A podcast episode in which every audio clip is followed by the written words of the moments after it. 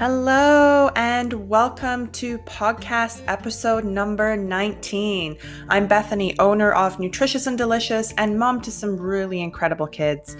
So, for our viewers, I'm going to be posting a podcast once a month going forward as we are getting into our busy time once the school season begins. So let's get in today's episode, which is all about keeping our families healthy from the diet industry and the media. So today's episode is called What I Learned from Behind the Scenes of the Diet Industry.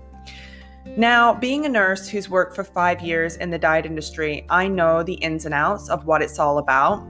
Just because it's run by professionals who are in the healthcare sector doesn't mean that what they are selling to the public was actually a healthy and it could have been actually better than that. The reason diets do so well is because it caters to people who are anxious, want the weight off now, and they do it in a way that's formulated at a high cost to your wallet and your health.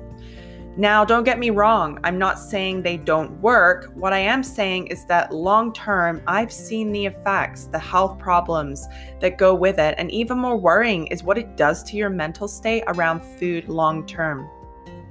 The reason why I left this industry is because I saw the same anxious people losing those losing the weight, not getting any education around the food in general. We were just treating the person and they learned nothing in the process. They left hopeful, thinking that the weight they had lost, whether it was 20 pounds or 100 pounds, would surely stay off and they wouldn't need us anymore. Little did they or I know that within the next year I would see their faces again, but even heavier than what when they first started. So I was shocked, but I had to understand this for myself. So I interviewed many of them asking questions on what happened and where it all went wrong. So I discovered that the industry itself was built to be a revolving door and capturing the anxious, desperate people who wanted to make a difference but didn't know how because they were never taught from their own family. So many people who I saw had childhood tapes from food. Things like there's starving kids in the world, finish your food. You don't have to eat every you have to eat everything on your plate and using food to comfort them when they were sad or a way to give them attention. What you don't realize, moms and dads, is that all this starts at home with you. All the tapes we say around food, the guilt we put upon it, the shame we have on our own bodies, all reflects to our children.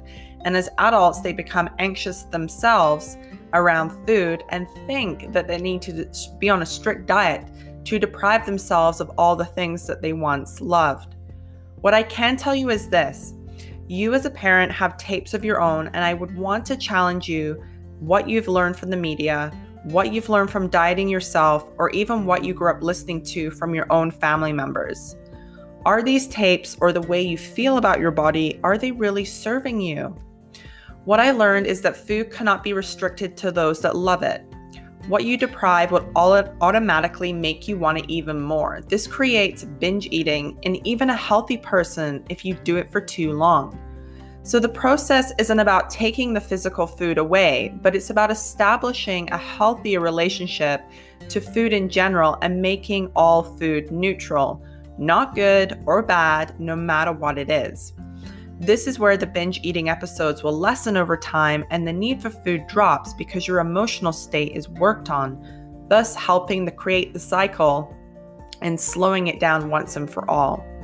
I hope you got lots of wisdom from this episode and would love for you to join our healthy parents on the other side of our six month mommy membership. This is where you get weekly educational videos from myself with the tools to combat these types of feelings once and for all. I've left the link in this video for you to get involved. In good health. Bye for now, lovely.